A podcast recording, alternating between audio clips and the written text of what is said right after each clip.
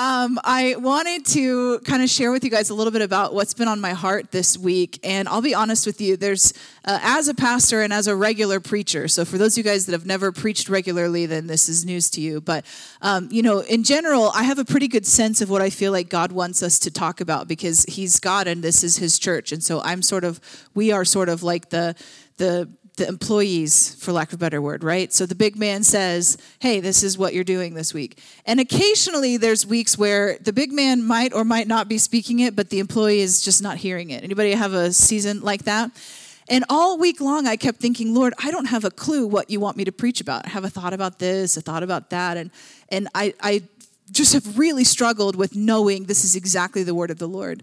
So then it became yesterday, which is a really great feeling. Um, it's not okay? It's not not the wisdom to wait till saturday afternoon to make a message. Um, but it came to yesterday and i said lord you've been talking about this and this and this and i, I don't know what you want me to say.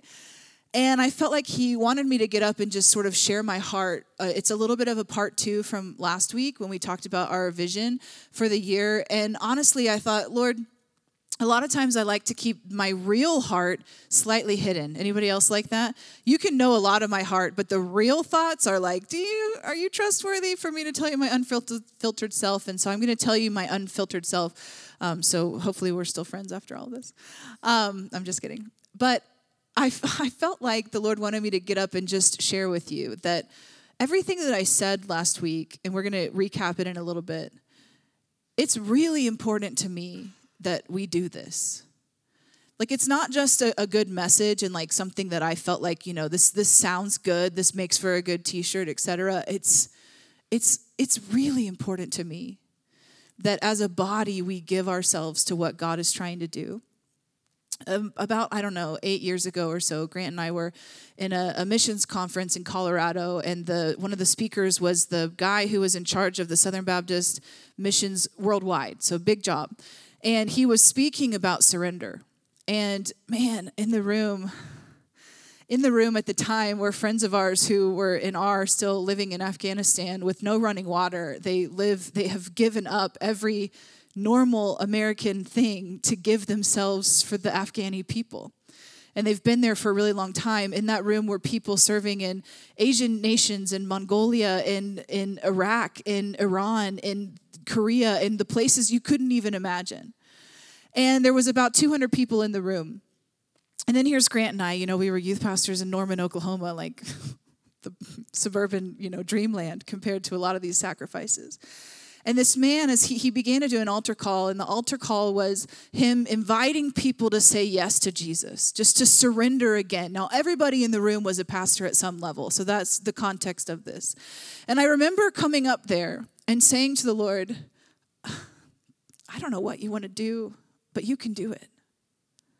It doesn't matter to me what I where I go, you know, Europe would be nice, Lord, but if it's Asia or Africa, that's fine too. Just my real thoughts. But I said, God, I'll go wherever you want me to go. I'll do whatever you want me to do because I gave you my life. It doesn't belong to me anymore. And we were kneeling at this altar, and, and it was such an amazing, powerful moment of person after person re upping their yes to the Lord, re saying, I surrender yet again. People who were going back to nations where their lives are in danger, where their friends have been killed. This is like their real life. And here we are in Oklahoma. And it was about, I don't know, four months later that God called us to plant this church. And it's interesting because of all the things you think you're saying yes to, in the middle of the Bible Belt with thousands of other churches in every corner. I was up in uh, in the north side of town the other day, and I was like driving, and there were four very large churches, larger than the size of our building, just back to back down the road. And I thought, wow, okay, that's Oklahoma for you, right? And God is like, here's where I want you to go, and I'm saying, I gave you my yes. You could have sent me anywhere, and this is where you sent me. I'm not complaining. Thank you. But do you guys know what I'm saying? And and I say that because there's a place in my heart that inundated with as much as we are inundated with, there's still a cost and a call sitting before us, even here in Oklahoma. Right? There is still just as much sacrifice and surrender involved in saying yes to the Lord in Oklahoma City as there is in Myanmar, in, in Uzbekistan, in Djibouti, and wherever you can think of that's a remote place. And it matters to me that we do the thing that God has asked us to do. Because I don't understand how it fits into the worldwide picture. I just know that He's God and He knows what He's doing. Amen? And so, what I wanted to do today was sort of just talk about where do we go from here? I put a lot of effort into last week's message and making sure it was clear and concise. And it's it's a little annoying to come back up and be like, what else do I talk about? You know? And in my process with the Lord this week, not annoying because of you guys, just internally in myself. And um, the Lord reminded me of something that happened right before that surrender moment. Grant and I had the the privilege and really the honor to have lunch with my personal hero, Graham Cooke and if you this is not a plug but if you bought my book last week and you started reading it the first two chapters are really about this lunch. And it was a three hour time frame where he came to our house and sat with our kids and we ate barbecue and talked about life and we were this way and then we were this way forever. It was one of those type moments right? And a lot of that conversation is in the book but there was another part i don't share very often because it was really sensitive to grant and i and it doesn't it doesn't always apply but i felt like god wanted me to share it and so we were sitting there, and we had brought him in, our church had brought him in as a guest speaker for the conference. And he was depositing a word about the fullness of God and our identity as believers that was unbelievable. It was powerful, it was radical. We could feel ourselves being changed even listening to it. And, uh, and so Grant asked him, he said, Graham, if you were us and you had brought yourself in, you know, you'd brought someone in who gave a word for the season to the church, what would you do? What would it look like on the back end of that word? For you, how would you plan around it? And he said, Well, let me put it to you this way.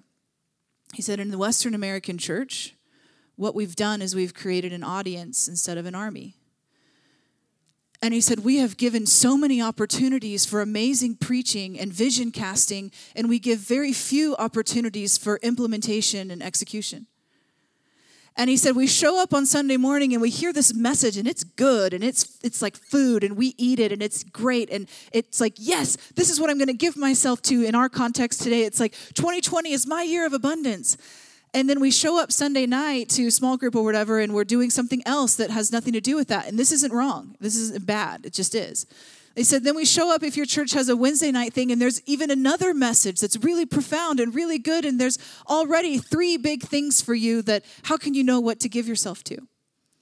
And he said, that's not even including your personal devotion and the podcast you're listening to and how you're feeding yourself. And so, what we've done is we've surrounded ourselves on all sides by vision that we could never possibly implement in our life.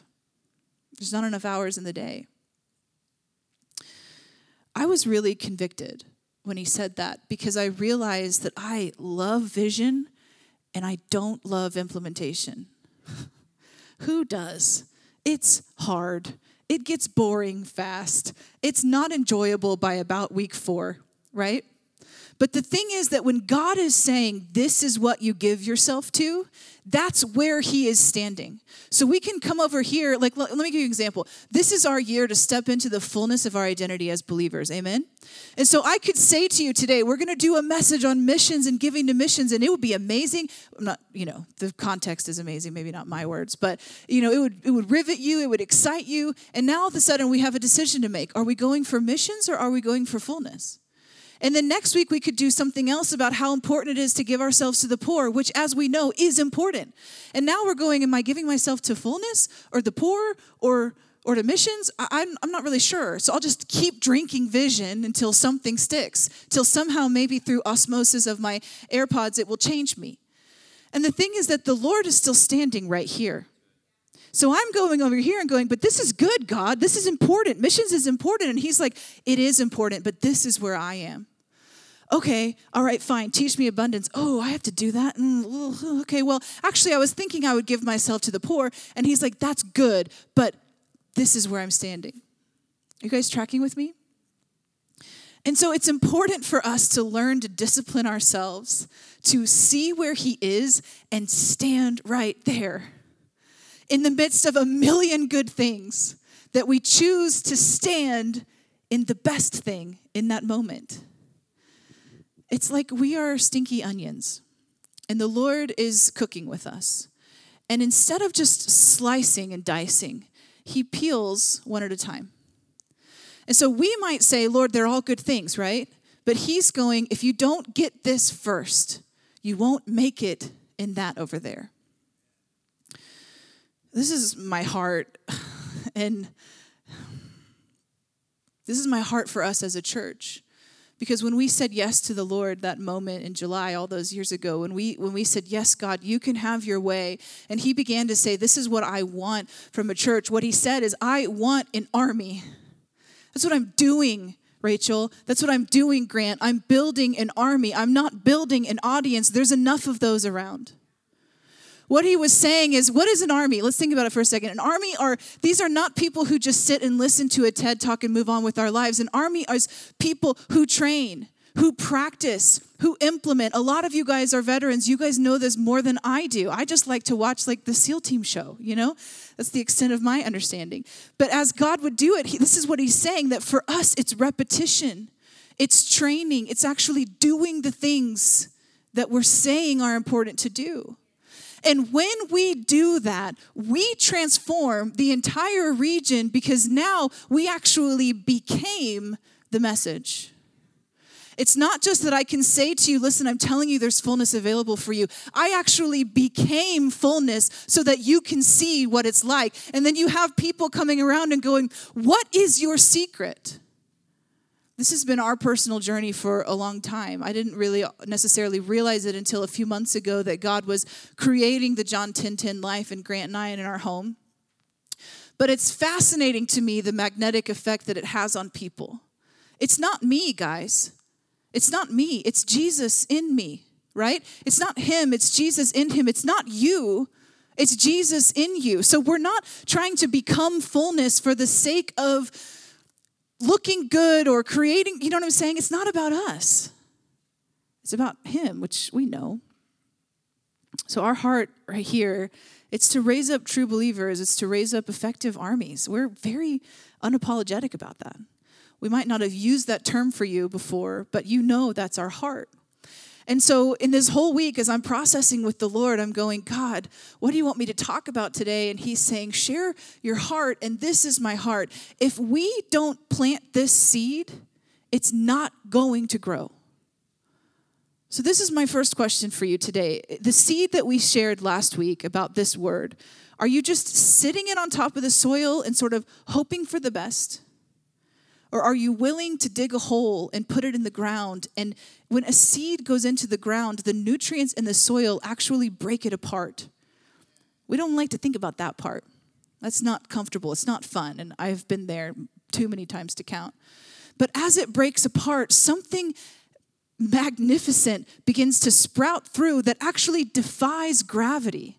And it breaks through the barrier of the soil and becomes a harvest. That's what's inside of you right now.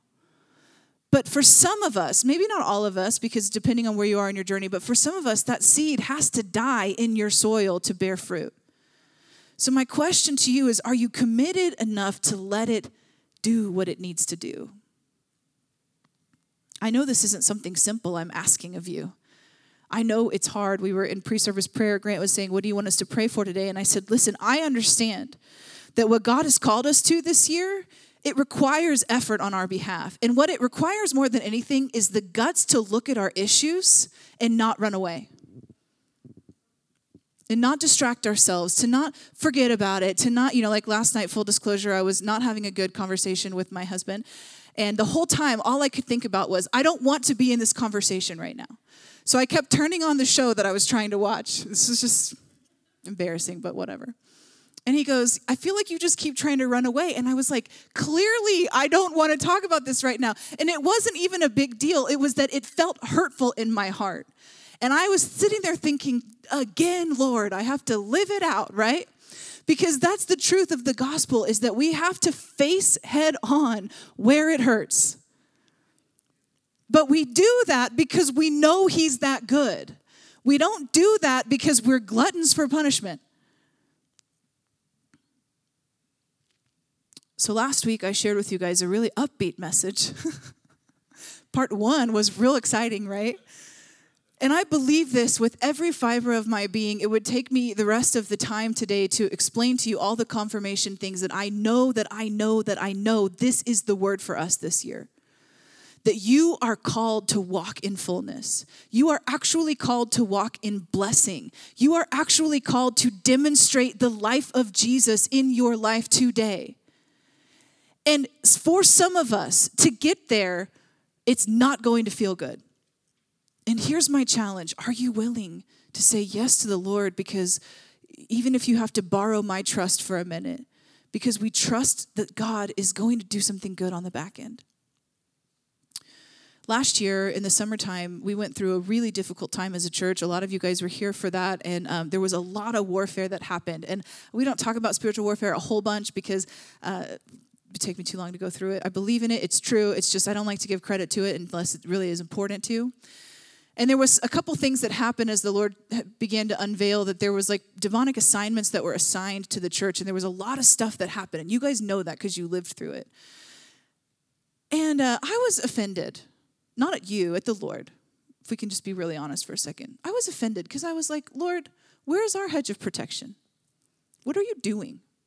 Why are all of these people, including myself, going through such unfair, difficult situations? Why is this happening? And to all of us at once, that feels really rude. This is just my relationship with God. He loves me, He loves you. You can be this candid with Him. It actually is helpful for your spiritual life if you're emotional like me. So, anyways, um, and the Lord began to show me that you guys remember when we had Justin Allen here in May and he gave a prophetic word about launch. And uh, I should have looked it all up, but it was love and authority and then U N C H.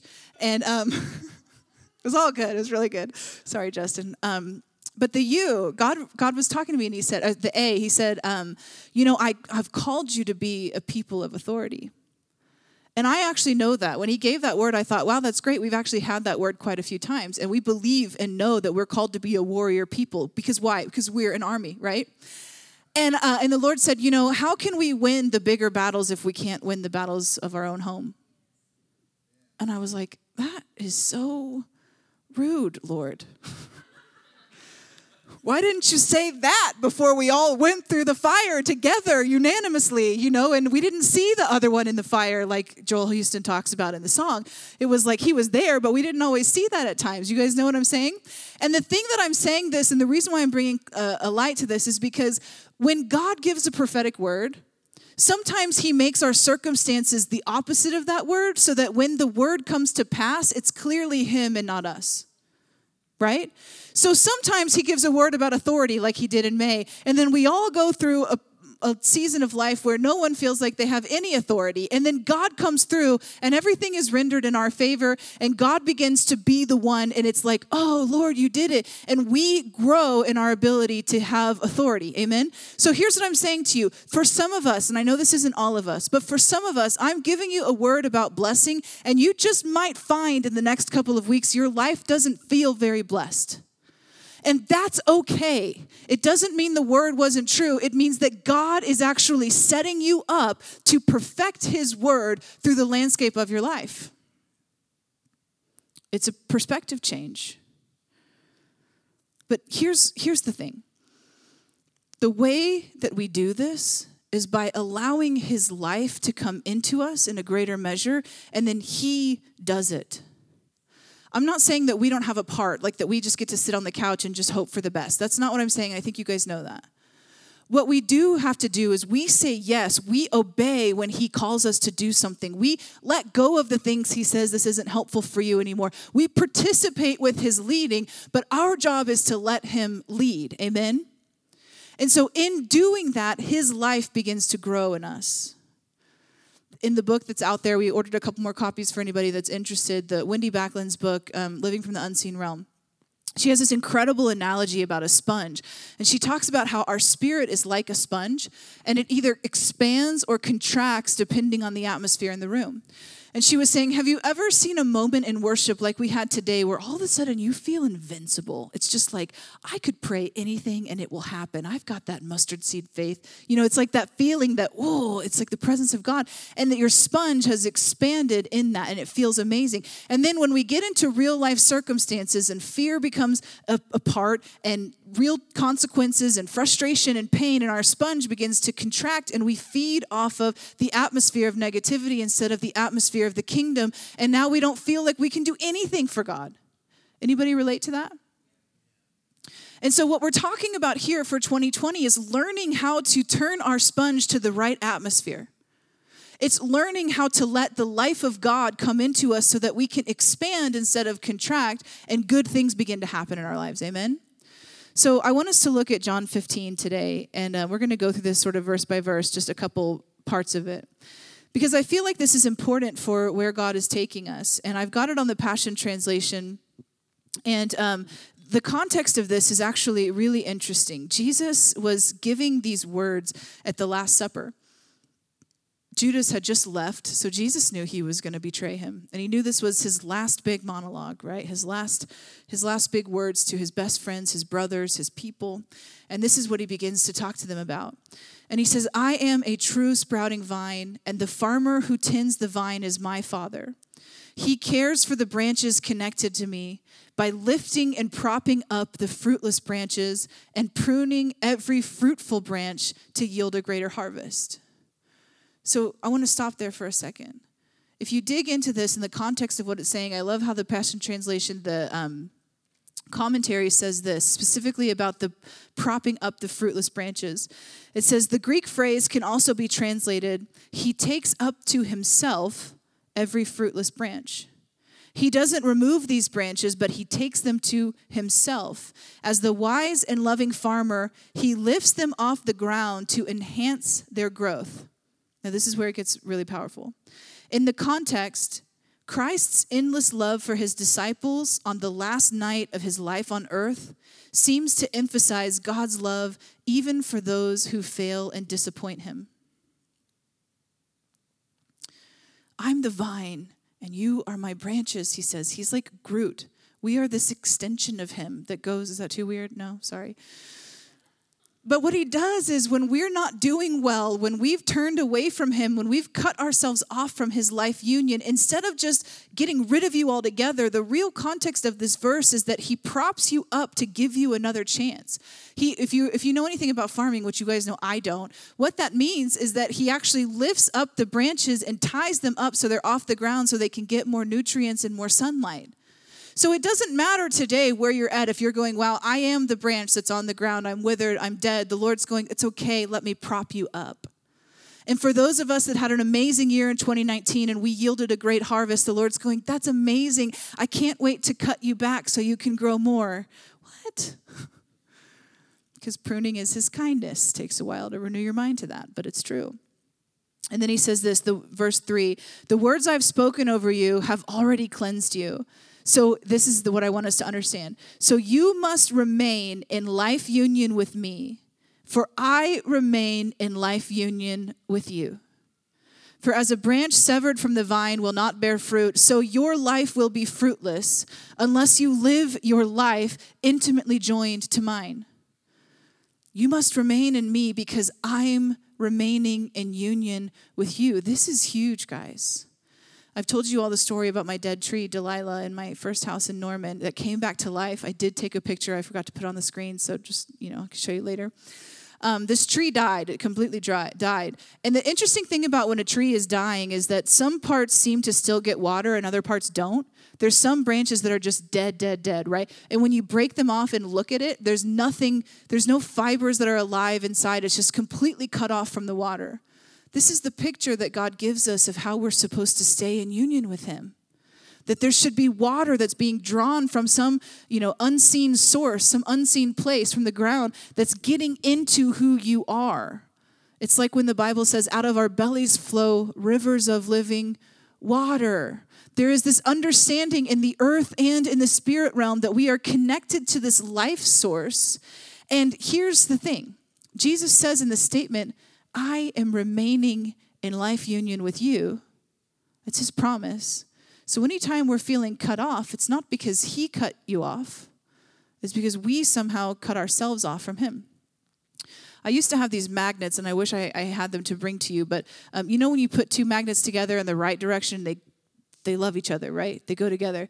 If you turn them the wrong way, they repel.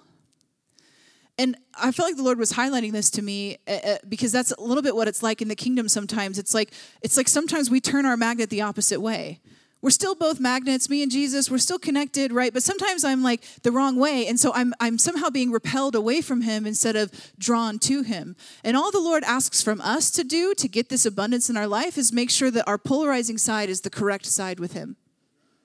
It's our yes, it's our surrender, it's our obedience. That's all we need to do. He takes care of all the rest. And just, you know, a pro tip for you, he genuinely genuinely never does it on the time frame that we're looking for. So if you're like, well, you haven't done it yet, be of good cheer. We all feel that way. So, anyways, um, All right, verse 5.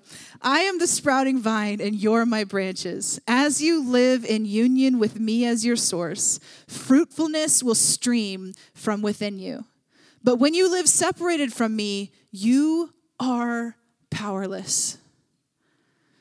If a person is separated from me, he is discarded. Such branches are gathered up and thrown into the fire to be burned. Ouch.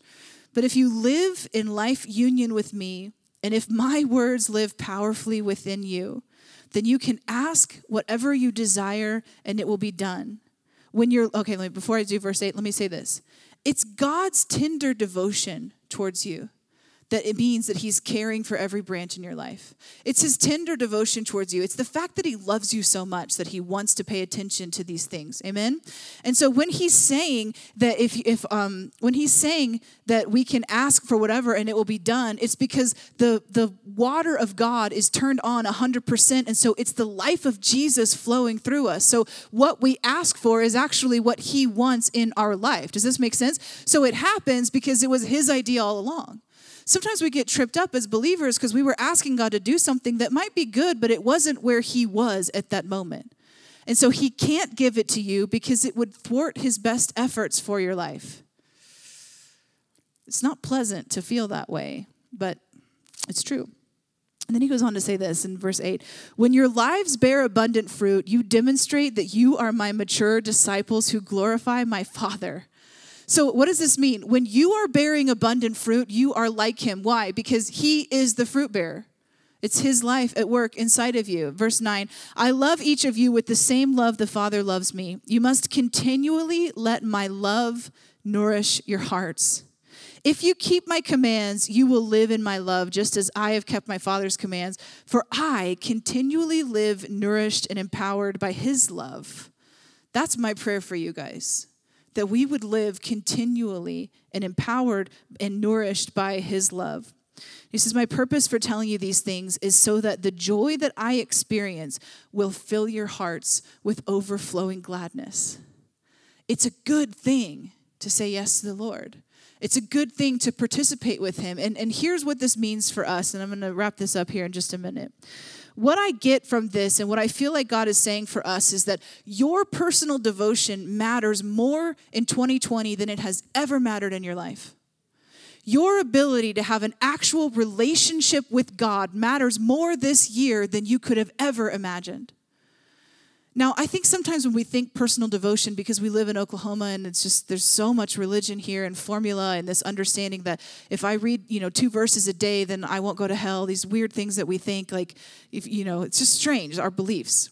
And the Lord is going, I'm not really interested in this like rigid thing. I'm interested in the life source coming into you. So devotion doesn't always look like an hour a day where I do 15 minutes of this and this and this. Devotion looks like the abiding of John 15. It looks like when I wake up in the morning, I'm thinking about what my day is going to be like, and I'm also remembering that God is present in my life and doing good things. That if I wake up late and I don't have time to spend time with the Lord, I actually still do because I'm in Him. Does this make sense? So I wake up and I'm going, ah, oh, shoot, I wanted to wake up earlier. I missed my Bible time. And instead of feeling any type of remotely anything negative, it's like no big deal because I'm going to connect with Him at every moment of my day. It's driving in your car and having that quiet moment when you're listening to worship and feeling his presence. Devotion is when we take a time, like at the end of worship today, and we ask him to speak to us and we quiet our hearts, and he does. It's the give and take, it's the daily, day in and out. My magnet is turned toward you, Lord. So whatever you want to do in that moment is great. We have to break out of this mentality that there's a formula for how we get to God. Since I've already talked about Graham Cooke, I'll tell you one other thing that I heard him say recently that I thought was so powerful. He was talking about, and, and don't, we all love each other, right? So I know I'm going to step on some toes, and this isn't wrong what I'm about to say. This is just a compelling, interesting thought, okay? He was talking about daily devotionals, like the ones where it says on Tuesday of whatever day this is, whatever day we're in, February 2nd, it's not even Tuesday. Okay, you guys know what I mean. That this is the verse that I'm reading, and this is what God is saying, right? And he said, There's a place for those, and they're not bad, but what you're doing is letting the writer dictate your relationship with God. Ooh. And he said, What God wants in our devotional life is that we come before him and we use the landscape of our circumstances as the drawing board that he begins to speak into. Hey, this is going on at your job. Let's talk about that. How are you becoming more like me? How are you becoming more patient because I won't let you leave this job? Amen. How many of you, you know, we can all relate to that at some level. How, are, how am I learning how to love more because my coworker keeps talking about that same thing? Or if you're a stay at home mom, these all apply in the same way. And so God wants to, your devotional life, He wants to use the landscape of your life. So I'm not saying don't read a daily devotional. That is not at all what I'm saying. What I'm saying is we need to understand that you are just as, um, you are set up in just the same way to encounter the living God every day as the person who wrote your favorite devotional. It's a perspective change. It's a belief system inside of us that I'm not discounted because I don't feel special or, you know, overly spiritual. Amen? All right, so your devotional life matters. Turn to your neighbor and say, My devotional life matters more than ever.